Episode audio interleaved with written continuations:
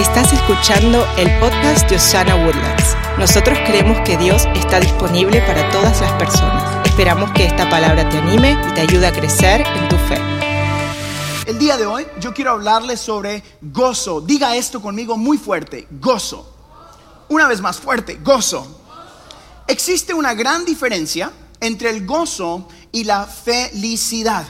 La felicidad usualmente viene por causas externas y es definida así en el, diccionario, como esto, como un estado de ánimo que aumenta o disminuye con el cambio de las circunstancias. En cambio, el gozo del que vamos a estar hablando el día de hoy es una porción del fruto del Espíritu. Por lo tanto, viene desde adentro de nuestro ser y opera independientemente de cualquiera que sea la circunstancia que puedas estar viviendo. Tener gozo un gozo real es un regalo que viene solo de parte del Dios Todopoderoso. En Nehemías, en el capítulo 8, eh, está escrita una frase que todos hemos escuchado muchas veces. El gozo del Señor es mi, ayúdeme, el gozo del Señor es mi fortaleza. La escuchamos muchas veces, pero yo no estoy seguro si la entendemos. Así que el día de hoy vamos a ver un poquito la diferencia de lo que es sentirse feliz y tener el gozo que solo Dios puede darnos. ¿Cuántos quieren un gozo que viene del cielo en su vida?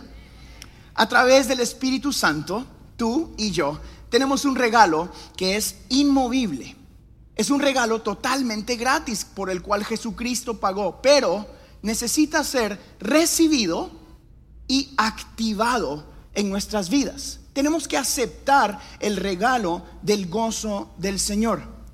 La realidad es de que muchos de nosotros intentamos de nuestras propias maneras de encontrar la felicidad, haciendo más cosas, manteniéndonos más ocupados.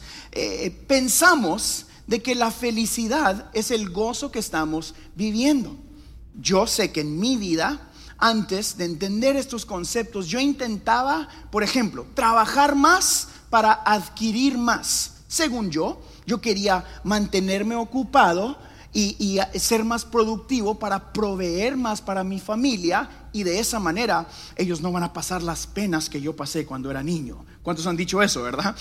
y yo quiero tener más para que mis hijos eh, tengan felicidad. Le tengo una buena noticia el día de hoy. La felicidad y el gozo que Jesucristo da para ti y para tus hijos no depende de ti, depende de quien Jesucristo es.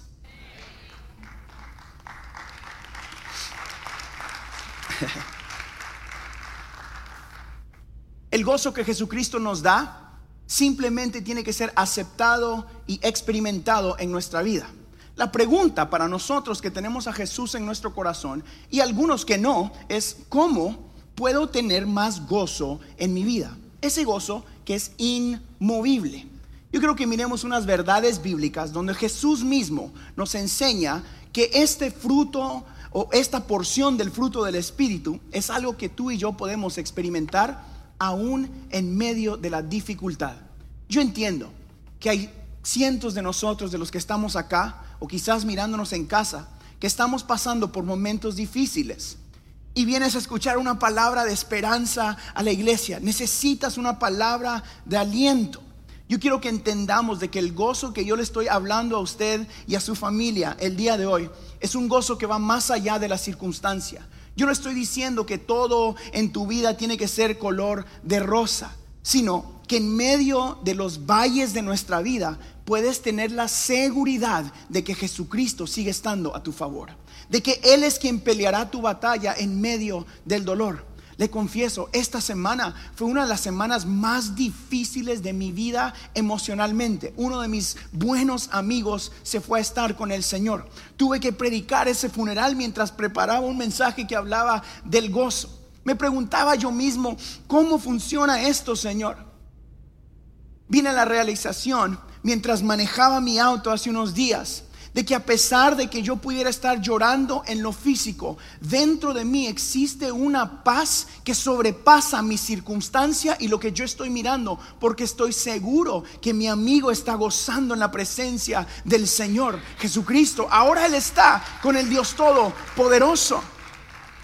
Eso aplica en cada área de nuestras vidas. Puede que esta mañana tuviste dificultades, que escuchaste las palabras que no querías escuchar, que experimentaste circunstancias que no querías experimentar. Quizás la misma persona que te dijo que te amaba ahora te golpeó con palabras. Te quiero decir que no importa dónde y cómo estés, Jesucristo sigue estando a tu lado y te dice, yo soy tu protector, yo soy tu ayudador, yo soy el Dios que abraza tu vida en medio de la dificultad. Damas y caballeros, gócense en saber que el Todopoderoso pelea tus batallas.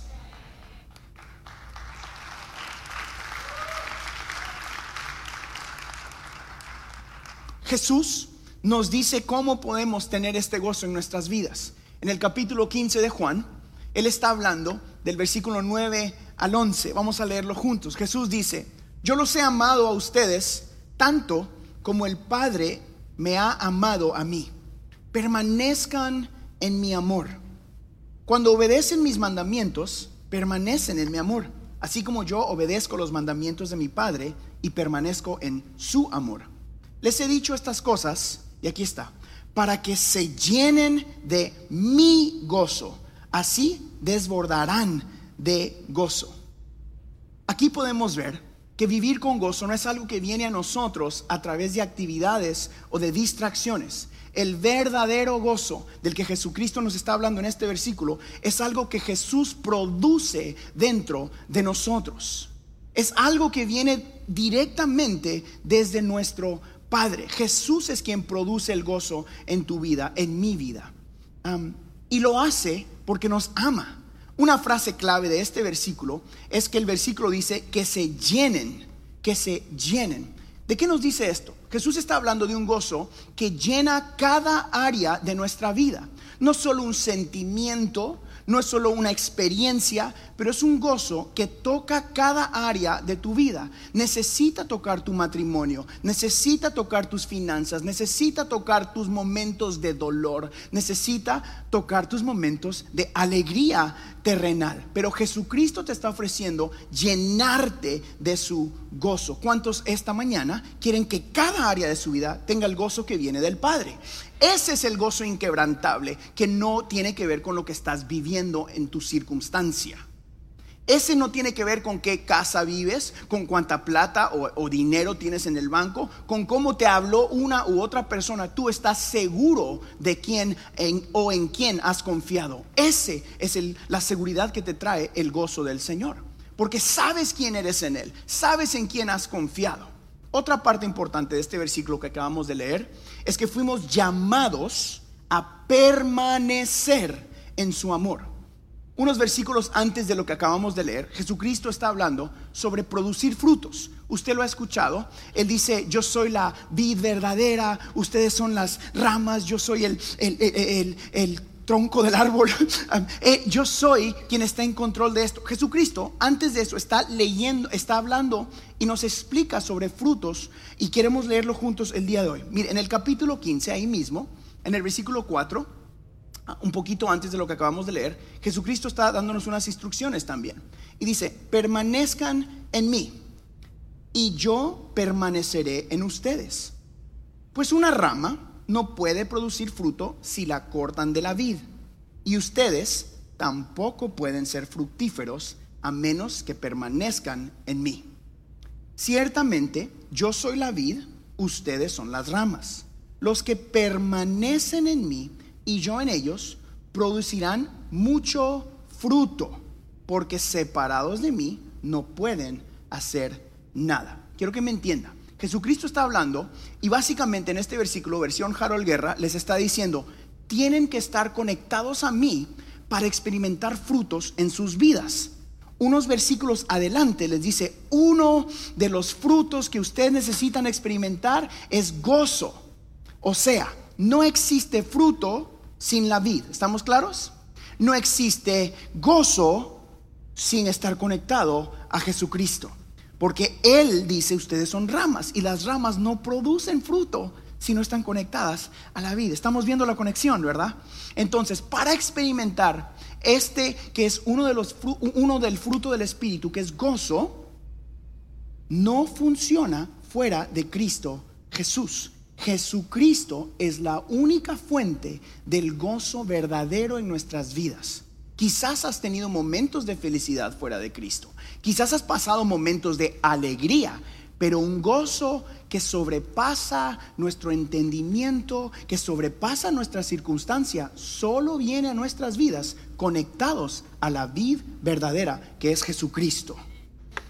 Algo importante que debemos entender es esto en nuestras vidas, pero es algo que, que solo viene de parte de Dios. Viene a través de recibir el Espíritu Santo en tu vida y entender de que sentir gozo, paz, paciencia, benignidad, todo, todo lo que es el fruto del Espíritu, es imposible hacerlo sin el fruto del Espíritu. Es dado a nosotros cuando permanecemos en Él. Por eso es que Jesucristo está diciendo, permanezcan en mi amor, permanezcan en mi amor. ¿Por qué nos tendría que llamar a permanecer? Yo creo porque humanamente tendemos a no permanecer. Esta semana, ah, de paso, les conté que nuestra casa se había inundado, ¿verdad? Esta semana no la devolvieron, ya está arreglada.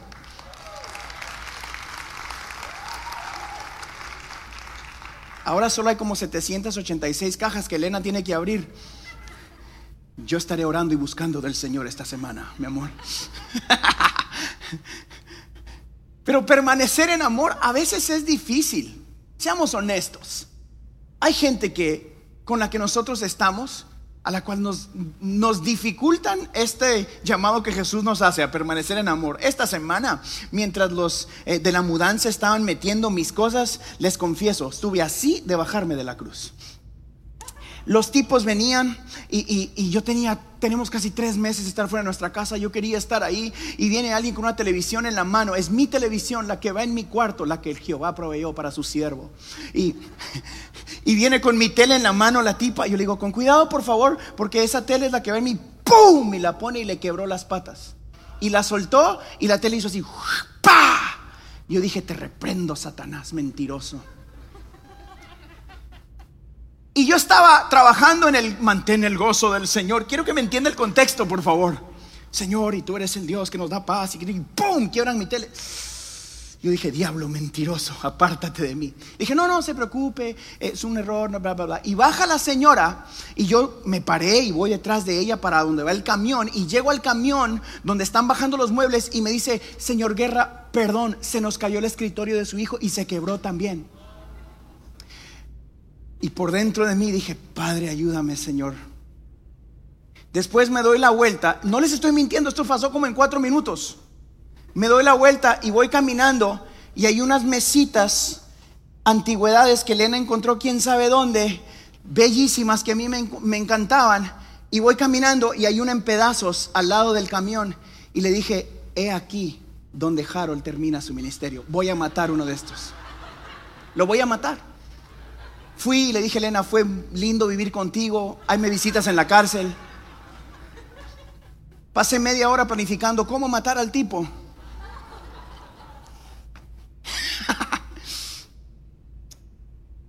ya. Y después tenía que venir a mi iPad. El gozo del Señor es mi fortaleza, y la paz de Cristo está contigo.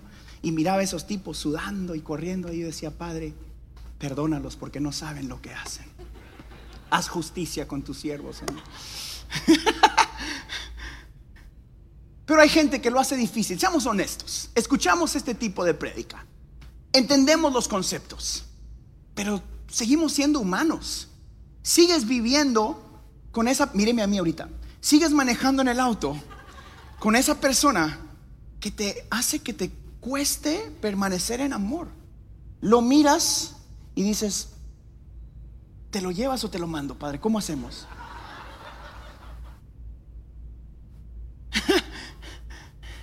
es la verdad, porque seguimos siendo humanos.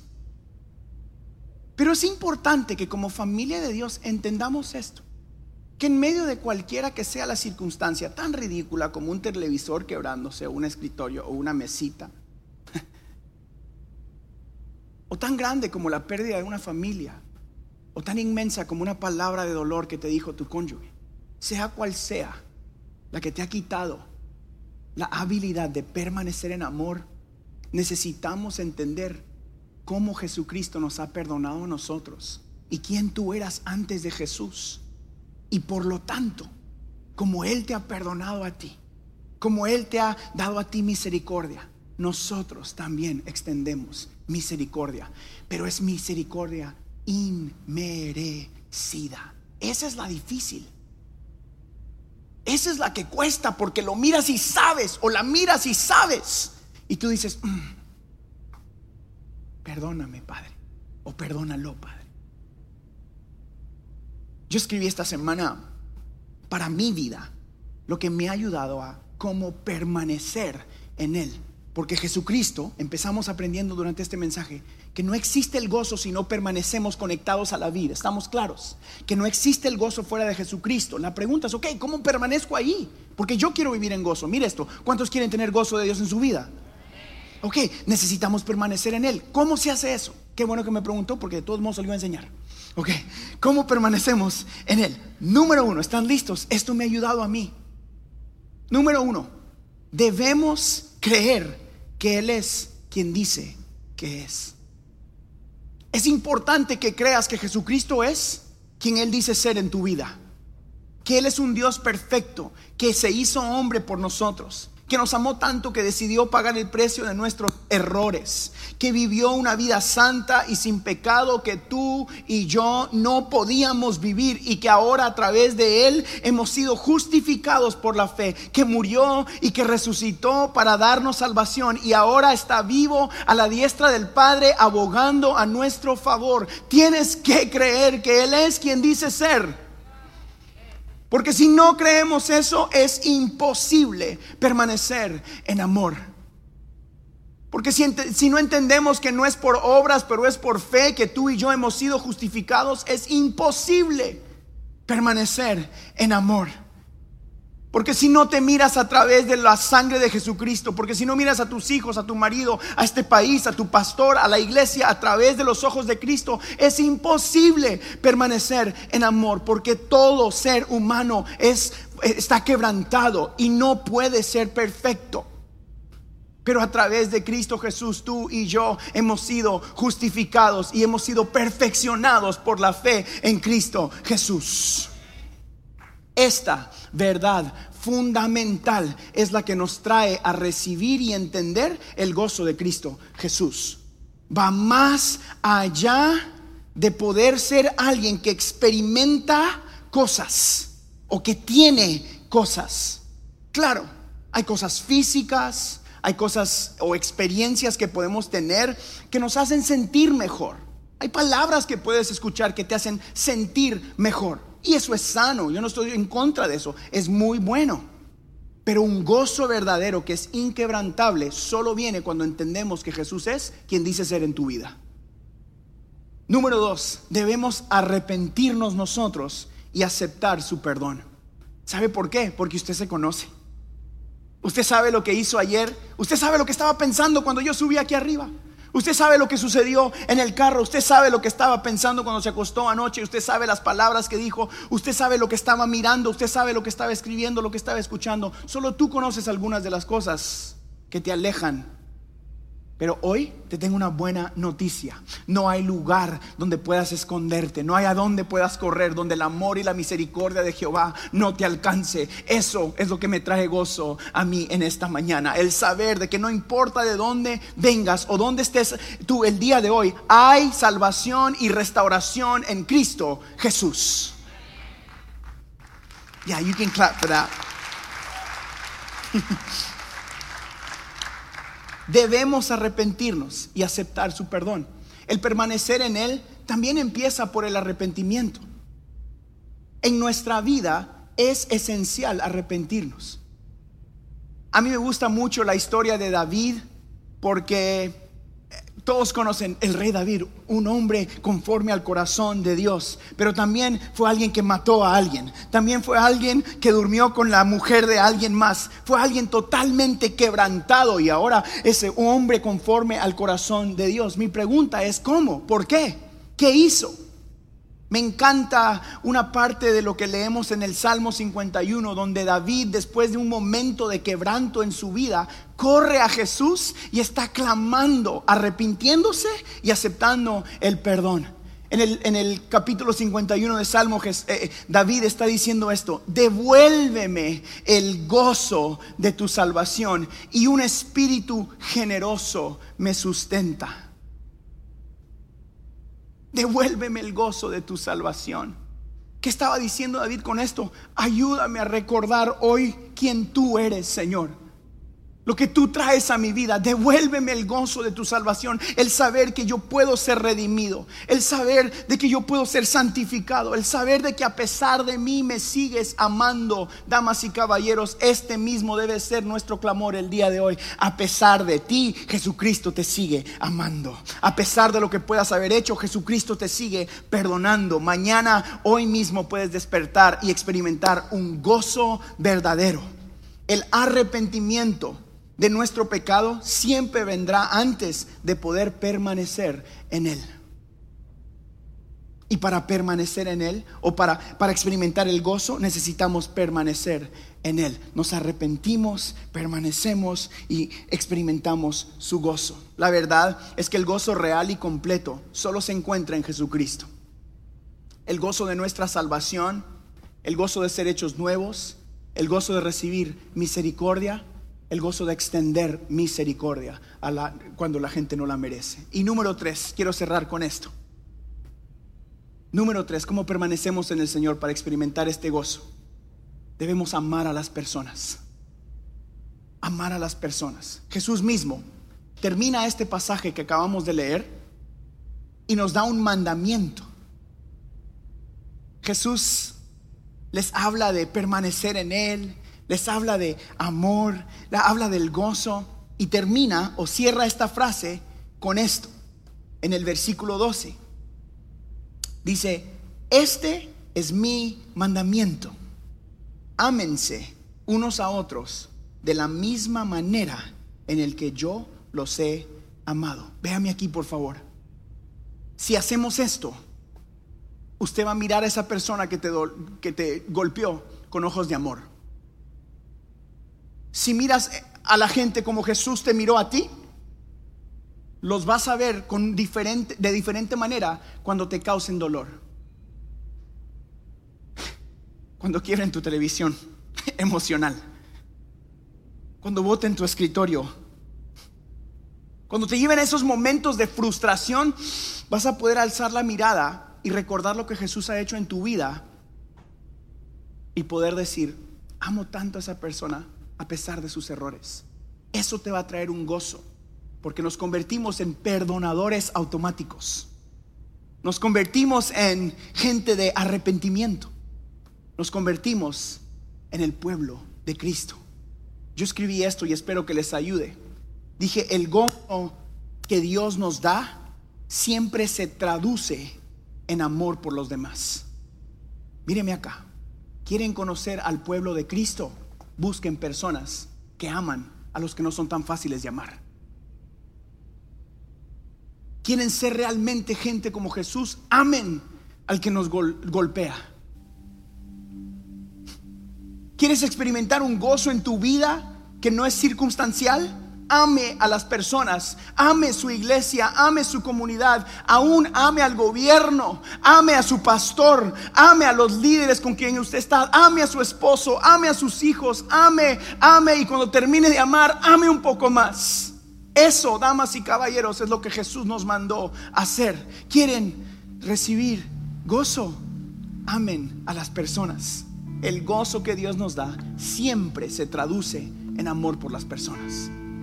Cuando somos llenos de este gozo que Dios nos da, crecemos en amor por cada una de estas áreas que acabo de mencionar. mencionar. Comunidad, familia, iglesia, escuela. Porque es imposible ser lleno del Espíritu Santo. Recibir este gozo. Es el gozo de la salvación. Del que David decía, devuélveme el gozo de mi salvación. Cuando Jesús llega a tu vida no tienes otra opción más que amar a otras personas. Mi pregunta es, ¿tienes a Jesús en tu corazón? ¿Anhelas vivir en paz? ¿Anhelas realmente no solo ser feliz, pero ser lleno del gozo de la salvación de Cristo? Algo extraordinario sucede en nuestras vidas cuando amamos a las personas lo suficiente para orar por ellos, para doler con los que duelen, para perdonar al imperdonable, no existe esa persona. ¿eh? Algo extraordinario sucede cuando te enamoras del pueblo de Cristo. Porque eso es lo que somos. Somos un pueblo terrenalmente imperfecto, pero a través del Espíritu Santo, justificados y perfeccionados por la fe.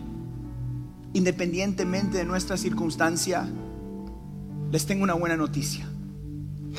Jesucristo, tu Salvador y tu ayudador, realmente está disponible esta mañana. Dios está disponible para nosotros. Corre a la cruz de Cristo.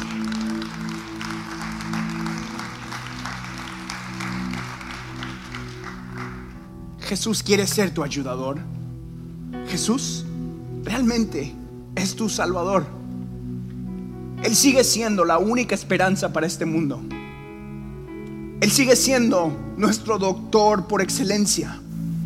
Él sigue siendo el Dios que restaura matrimonios. Él sigue siendo el Dios que abre camino para ti y para los tuyos. Él sigue siendo el único y suficiente Salvador de este mundo. Por eso hacemos lo que hacemos. Este es el gozo del que estoy hablando. El gozo que viene solo a través de entregar tu vida a Cristo. Amigos, es importante que la iglesia comunique esta gracia y esta misericordia que se nos olvide todo lo demás, pero que jamás se nos olvide que Jesucristo amó tanto al mundo que estuvo dispuesto a dejar su trono, venir a la tierra, hacerte hombre como tú y yo, vivir una vida perfecta para pagar el precio del pecado que tú y yo teníamos que pagar. Este sigue y siempre será siendo el mensaje de nuestra iglesia. Jesucristo es el único proveedor del gozo real para la vida del ser humano.